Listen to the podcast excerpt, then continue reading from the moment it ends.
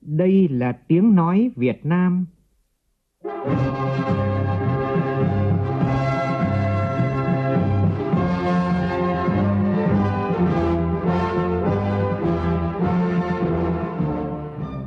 là tiếng nói Việt Nam, phát thanh từ Hà Nội, thủ đô nước Cộng hòa xã hội chủ nghĩa Việt Nam.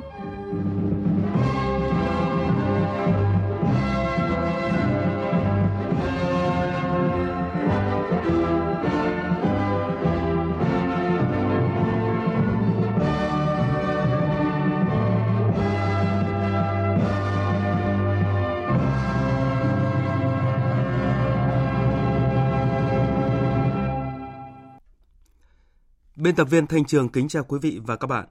Mời quý vị và các bạn nghe chương trình Thời sự sáng của Đài Tiếng Nói Việt Nam. Hôm nay thứ Bảy ngày mùng 10 tháng 4 năm 2021, tức ngày 29 tháng 2 năm Tân Sửu. Chương trình có những nội dung chính sau đây.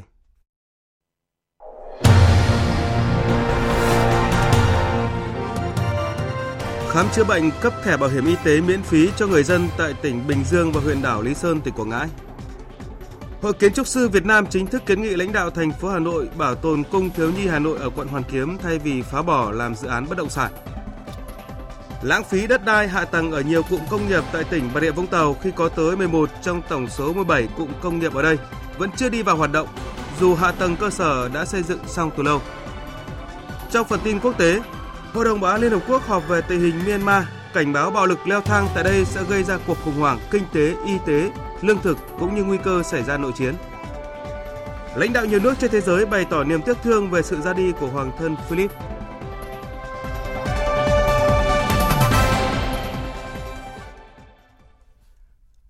Bây giờ là tin chi tiết.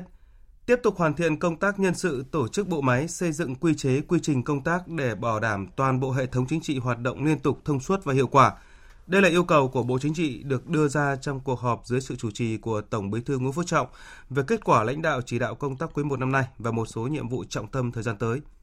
Bộ Chính trị yêu cầu trong thời gian tới các cấp các ngành cần tập trung chỉ đạo thành công cuộc bầu cử Quốc hội khóa 15 và Hội đồng nhân dân các cấp nhiệm kỳ tới, đồng thời chỉ đạo làm tốt công tác phòng chống dịch COVID-19 và phát triển kinh tế xã hội, chủ động nắm chắc tình hình để xử lý những vấn đề mới phát sinh.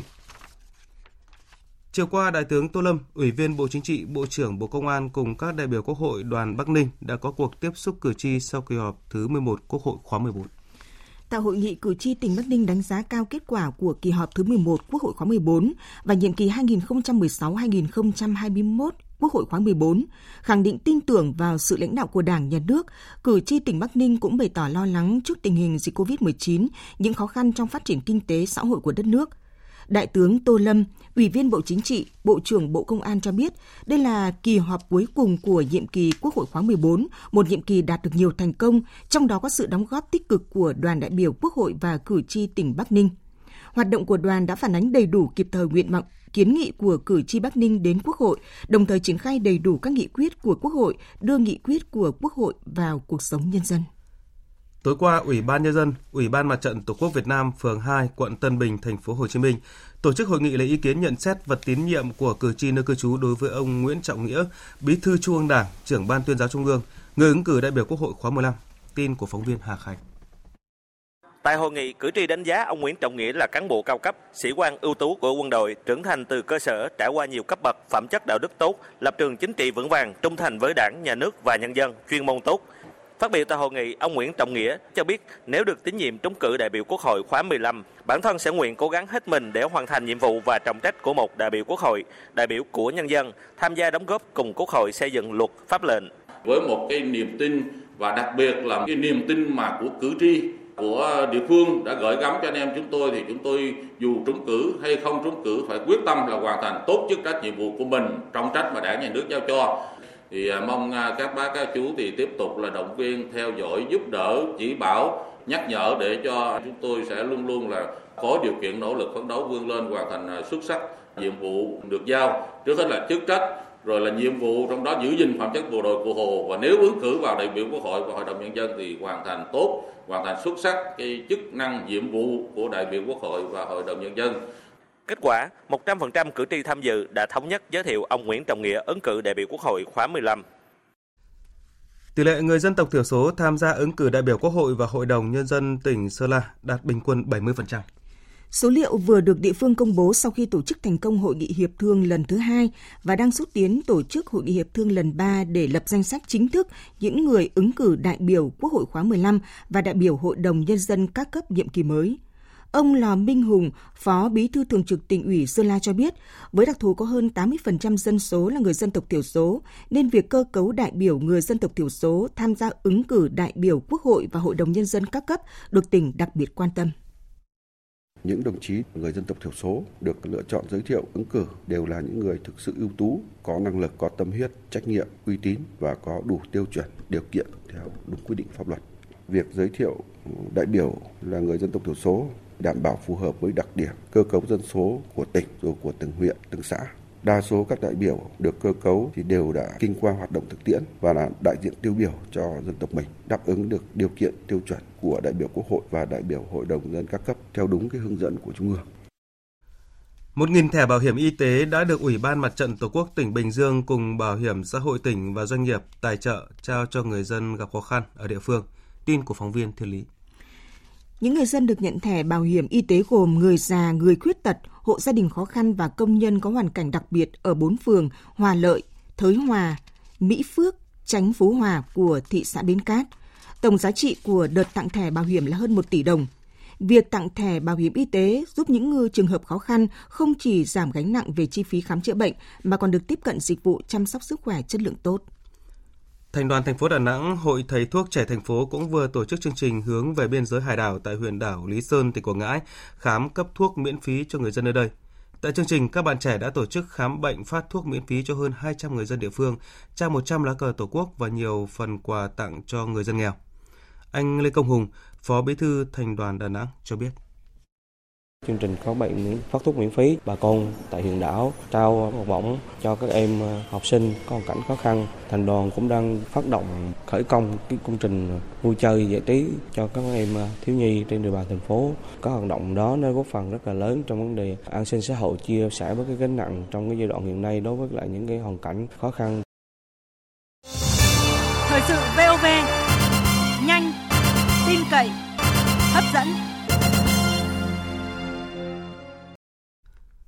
Hội Kiến trúc sư Việt Nam vừa có văn bản gửi Thành ủy, Hội đồng nhân dân, Ủy ban nhân dân thành phố Hà Nội đề nghị bảo tồn cung thiếu nhi trong bối cảnh thành phố vừa khởi công xây dựng cung thiếu nhi mới tại quận Nam Từ Liêm mà không đề cập số phận của cung thiếu nhi hiện tại ở quận Hoàn Kiếm. Ghi nhận của phóng viên Huy Nam. Ngày 15 tháng 3 vừa qua, thành phố Hà Nội đã khởi công dự án xây dựng cung thiếu nhi Hà Nội tại quận Nam Từ Liêm với diện tích trên 10.000 m2, tổng mức đầu tư khoảng 1.380 tỷ đồng. Tuy nhiên, Điều dư luận quan tâm là sau khi cung thiếu nhi mới được hoàn thành, cung thiếu nhi cũ tại quận Hoàn Kiếm sẽ được thành phố Hà Nội sử dụng như thế nào?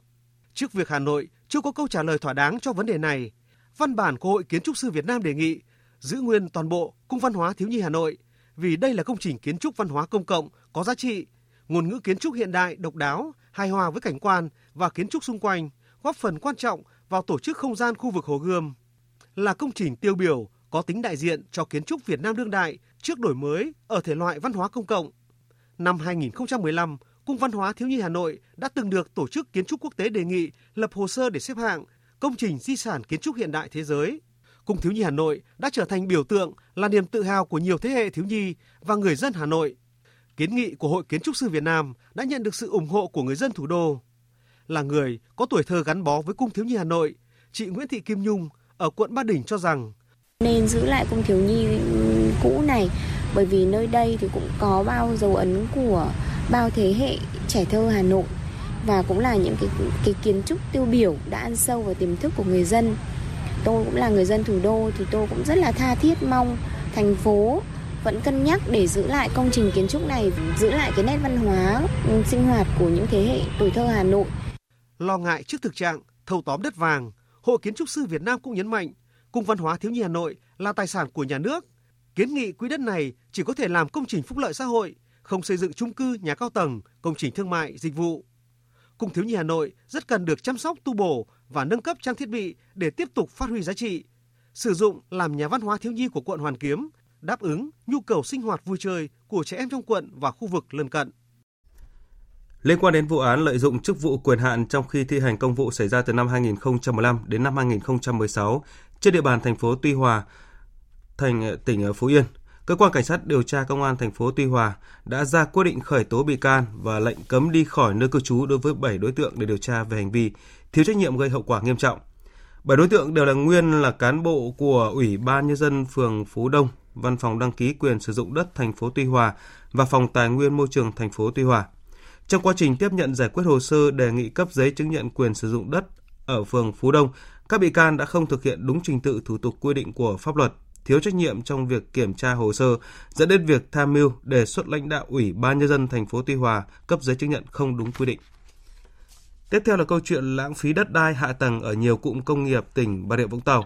Địa phương có 15 trong 17 uh, ờ, cụm công nghiệp đã được giao cho các doanh nghiệp và địa phương làm chủ đầu tư cơ sở hạ tầng. Vậy nhưng đến nay mới chỉ có 6 cụm công nghiệp đi vào hoạt động. Phóng viên Gia Khang phản ánh. Cụm công nghiệp chế biến hải sản Bình Châu được khởi công vào năm 2014 và hoàn thành xây dựng cơ sở hạ tầng vào năm 2019 trên tổng diện tích hơn 21 hectare cũng trong năm 2019, công trình này được nghiệm thu đưa vào sử dụng, được Ủy ban Nhân dân huyện Sương Mộc bàn giao cho công ty đầu tư và khai thác hạ tầng khu công nghiệp Đông Xuyên và Phú Mỹ 1, công ty IZICO trực tiếp quản lý. Tuy nhiên, đến nay công trình này vẫn chưa hoạt động. Ông Nguyễn Quốc Khanh, Phó Chủ tịch Ủy ban Nhân dân huyện Sương Mộc cho biết, Khó khăn đến thời điểm này mà chưa làm việc được với dân là do cái giá cho thuê đất Ủy ban tỉnh chưa có quyết định chính thức. Mặc dù là Sở Tài chính đã có là cái giá dự kiến là khoảng 70 ngàn một mét. Tuy nhiên thì đó người ta yêu cầu là phải có quyết định chính thức. Tại trước đây đã có một lần thông báo cho dân là 35 ngàn. Lúc đó là là trừ hạ tầng ra, không thu hạ tầng. Nhưng mà sau này Sở Tài chính là nó là những công trình dạng này thì phải thu hồi vốn. Sở Công Thương tỉnh Bà Rịa Vũng Tàu cho biết Đến nay, có 15 cụm công nghiệp được Ủy ban Nhân dân tỉnh giao cho các doanh nghiệp và địa phương làm chủ đầu tư xây dựng hạ tầng. Tuy nhiên, hiện mới chỉ có 5 cụm công nghiệp do doanh nghiệp làm chủ đầu tư và một cụm công nghiệp do nhà nước làm chủ đầu tư thu hút được các dự án thứ cấp vào hoạt động với 30 dự án, tổng vốn thực hiện khoảng 4.686 tỷ đồng và diện tích đất cho thuê hơn 102 ha, tỷ lệ lấp đầy bình quân khoảng 30% để các cụm công nghiệp sớm đi vào hoạt động, tránh lãng phí đất đai, hạ tầng đầu tư, tỉnh Bà Rịa Vũng Tàu cần tổ chức rà soát việc triển khai thực hiện các quy hoạch các cụm công nghiệp, tiểu thủ công nghiệp đã được duyệt, đặc biệt là tập trung đánh giá việc thực hiện mô hình quản lý để khắc phục những tồn tại, hạn chế của từng cụm công nghiệp, sớm đưa các mô hình vào sản xuất, ổn định hoạt động của doanh nghiệp. Trên địa bàn tỉnh Thanh Hóa, thời gian qua liên tiếp xảy ra tình trạng cá chết bất thường với số lượng lớn, gây thiệt hại lớn cho người dân. Điều đáng nói là tại các khu vực này những năm gần đây thường xuyên xảy ra tình trạng cá chết nhưng chưa được chính quyền địa phương xử lý dứt điểm. Phóng viên Sĩ Đức thông tin. Chỉ trong vòng một tháng hai lần xảy ra tình trạng cá chết trên sông Mã, đoạn qua huyện Bá Thước, tỉnh Thanh Hóa. Ông Bùi Văn Lưỡng, bí thư huyện ủy Bá Thước, tỉnh Thanh Hóa cho biết, cũng tại khu vực này thì năm 2020, cơ quan chức năng đã kết luận cá chết là do xả thải của doanh nghiệp và xử phạt hành chính. Tuy nhiên lần này thì cơ quan chức năng đang tiến hành xác minh và có biện pháp xử lý thích đáng. Huyện thành lập cái đoàn kiểm tra liên ngành để đi kiểm tra. Giao cho một đồng chí phó chủ tịch ủy ban làm trưởng đoàn và tham gia thì có các ngành nữa lấy mẫu nước và huyện sẵn sàng bỏ tiền ra để thuê công ty những cái những cái nơi mà người ta xét nghiệm được làm sao là sẽ làm mạnh thậm chí là sẽ nơi mà xả thải nước xả sẽ xử lý hoặc là kiến nghị tỉnh xử lý. Thậm chí thuê mấy quỷ lâu nay cái dấu bây được thuê hẳn mấy quỷ cho mấy quỷ mới xúc xúc từ ngay cửa sông luôn. Mấy ông nào mà xả trộm cái kia là lập biên bản rồi. Không để thế được. Tại vùng biển thị xã Nghi Sơn, như Đài Tiếng Nói Việt Nam đã đưa tin, ngày 1 tháng 4 thì tình trạng cá chết xảy ra với cường độ nhanh và thiệt hại nặng nề. Chỉ trong vòng một thời gian ngắn, gần 30 tấn cá, cả cá tự nhiên và cá nuôi lồng đồng loạt chết bất thường tại hai xã Nghi Sơn và Hải Thượng, thị xã Nghi Sơn. Khu vực này gần nhà máy và khu công nghiệp và kéo dài một vệt cá chết giải rác ven biển của huyện Quảng Sương. Cùng với việc cơ quan chuyên môn vào cuộc thì việc tìm nguyên nhân cá chết và xử lý dứt điểm tình trạng này cần có sự vào cuộc của cơ quan công an. Tiếp theo là tin cảnh báo người dùng các loại hóa chất tinh dầu không rõ nguồn gốc một gia đình 4 người ở Kim Bôi, Hòa Bình vừa bị ngộ độc phải nhập viện cấp cứu sau khi dùng tinh dầu đuổi muỗi. Bệnh viện Đa khoa tỉnh Hòa Bình cho biết đang điều trị cho một gia đình có 4 thành viên ngụ ở Kim Bôi bị ngộ độc khi sử dụng máy sông tinh dầu đuổi muỗi có ghi là thân thiện với môi trường và không gây hại cho trẻ nhỏ. Trước đó, gia đình bệnh nhân mua một bộ máy sông tinh dầu đuổi muỗi về đặt trong phòng ngủ ở tầng 2 ngôi nhà. Hôm sau, tất cả 4 thành viên trong gia đình đều có dấu hiệu mệt mỏi, đau đầu và nôn. Sau 3 ngày điều trị thì hai cháu nhỏ, một cháu 3 tuổi và một cháu 8 tuổi đã ổn định sức khỏe, đang được gia đình theo dõi và chăm sóc ở nhà. Riêng bố mẹ vẫn phải điều trị trong bệnh viện. Các bác sĩ khuyên người dân nên thận trọng khi sử dụng, đặc biệt là các loại tinh dầu không rõ nguồn gốc. Bên cạnh đó, người mua cần tìm hiểu rõ thành phần của tinh dầu, hướng dẫn sử dụng, tuyệt đối không nên sử dụng tinh dầu đuổi mũi thường xuyên và không đặt trong phòng đóng kín cửa. Tiếp theo là tin thời tiết với phần cập nhật của biên tập viên Hải Yến.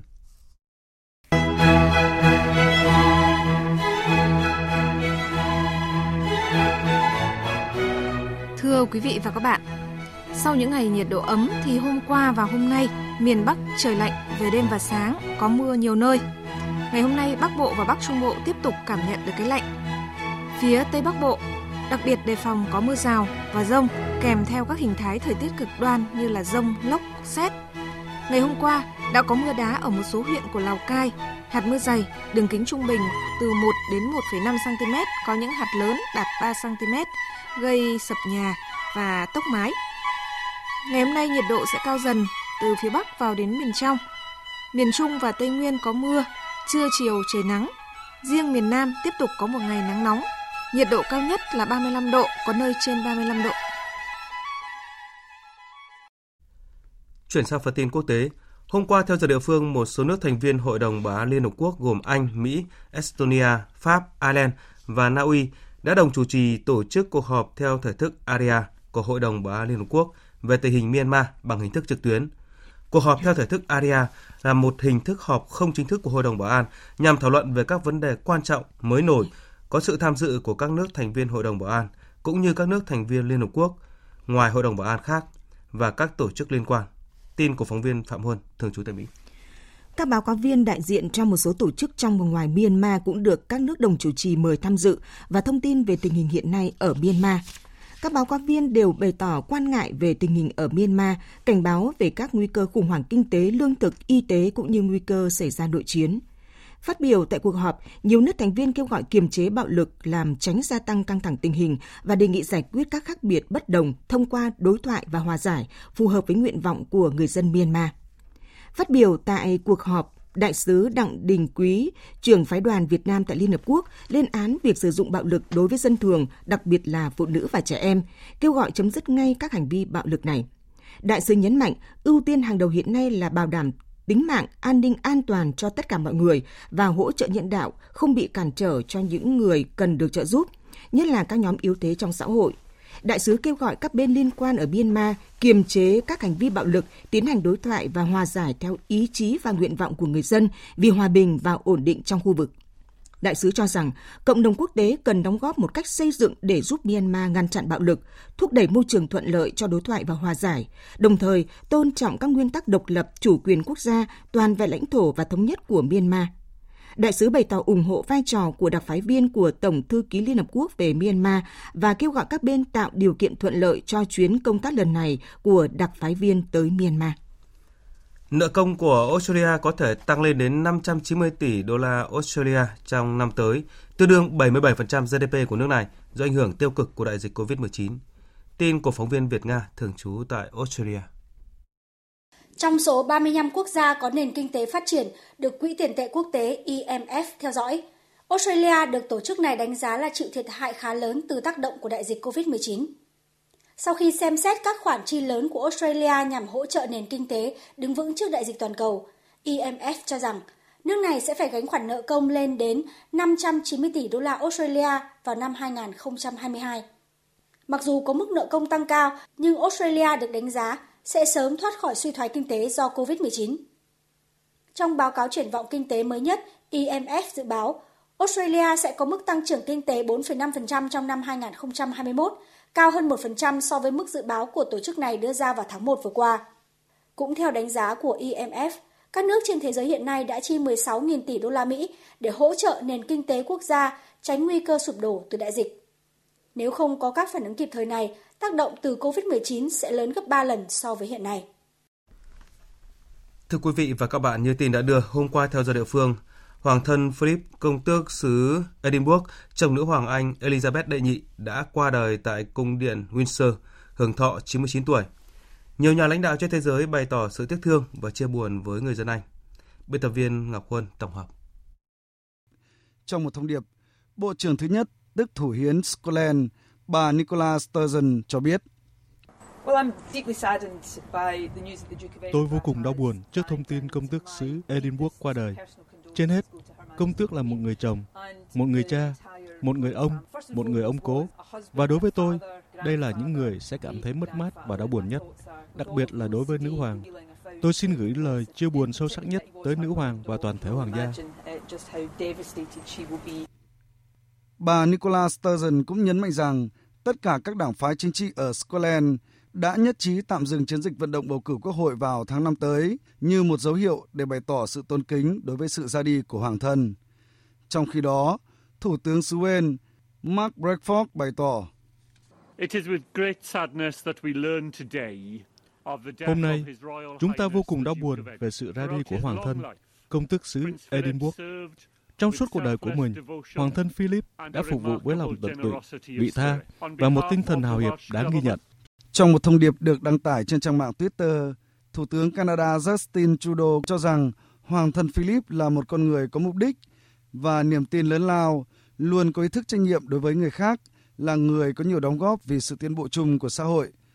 Thủ tướng Ấn Độ Narendra Modi, Thủ tướng Israel Benjamin Netanyahu, Chủ tịch Ủy ban châu Âu Ursula von der Leyen và rất nhiều nhà lãnh đạo trên thế giới cũng bày tỏ sự chia sẻ và gửi lời chia buồn tới nữ hoàng Anh, nhấn mạnh những đóng góp của hoàng thân Philip trong sự phát triển của cộng đồng và thế giới. Một nhà báo kỳ cựu của đài truyền hình tư nhân Hy Lạp Star TV vừa bị bắn chết tại một địa điểm gần nhà riêng ở ngoại ô, miền Nam Athens. Nhà báo kỳ cựu này được người dân Hy Lạp biết đến trong các chuyên mục phóng sự điều tra về vấn đề tội phạm và cảnh sát đã bị hai tay súng đi trên một chiếc xe máy bắn nhiều phát đạn. Tại hiện trường, lực lượng cảnh sát cũng đã thu giữ được 12 vỏ đạn. Đến nay vẫn chưa có báo cáo về động cơ gây án của các đối tượng. Hiện các nhà chức trách đang điều tra về các tình tiết liên quan vụ án. Trong khi đó, Chủ tịch Liên minh các nhà báo của Nhật báo Athens, Maria Antoniadou cho biết. Cộng đồng báo chí ở Hy Lạp vẫn đang bị sốc. Không ai có thể ngăn cản các cuộc điều tra của báo chí ở Athens hay toàn bộ đất nước Hy Lạp. Chúng tôi kêu gọi các nhà chức trách tìm ra thủ phạm và đưa chúng ra trước công lý. Thánh đường Hồi giáo Pantin ở vùng ngoại ô Đông Bắc thủ đô Paris của Pháp đã được mở cửa trở lại sau 6 tháng đóng cửa vì vụ sát hại dã man giáo viên lịch sử Samuel Paty. Khoảng 200 tín đồ Hồi giáo đã tới thánh đường này cầu nguyện trong ngày đầu tiên mở cửa trở lại. Phần cuối chương trình là trang tin thể thao.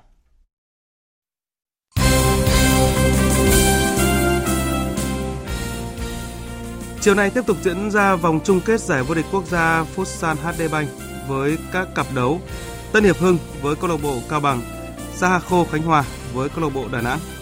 Trước đó chiều tối qua diễn ra cặp đấu các cặp đấu hấp dẫn.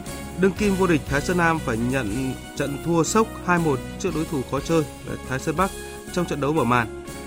Cặp đấu tiếp sau đó, đội bóng phố biển Savines Khánh Hòa với chất lượng đội hình vượt trội khi có nhiều gương mặt kỳ cựu thi đấu cho tuyển quốc gia không gặp nhiều khó khăn đã đánh bại đội bóng tân binh của chủ nhà Hưng Gia Khang Đắk Lắk với tỷ số 6-1.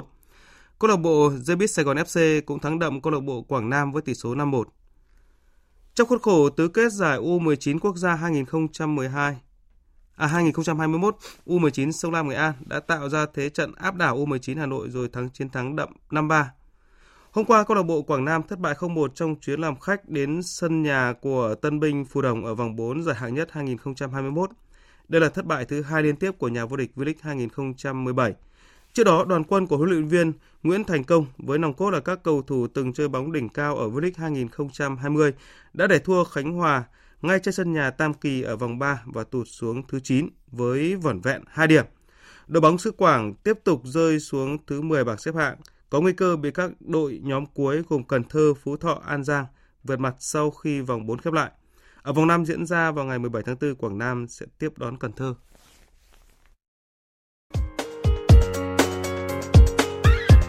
Dự báo thời tiết Phía Tây Bắc Bộ, nhiều mây có mưa, mưa nhỏ rải rác, riêng khu Tây Bắc có mưa rào và rông vài nơi. Trong cơn rông có khả năng xảy ra lốc xét, mưa đá và gió giật mạnh. Sáng và đêm trời lạnh, nhiệt độ từ 19 đến 25 độ. Riêng khu Tây Bắc có nơi trên 25 độ. Phía Đông Bắc Bộ nhiều mây có mưa mưa nhỏ, gió đông đến đông nam cấp 2, cấp 3 trời lạnh, nhiệt độ từ 19 đến 24 độ. Các tỉnh từ Thanh Hóa đến Thừa Thiên Huế, phía Bắc nhiều mây có mưa mưa nhỏ rải rác, phía Nam có mây, sáng có lúc có mưa mưa rào, sau có mưa vài nơi, trưa chiều trời nắng, gió đông cấp 2, cấp 3, phía Bắc sáng và đêm trời lạnh, nhiệt độ từ 22 đến 30 độ.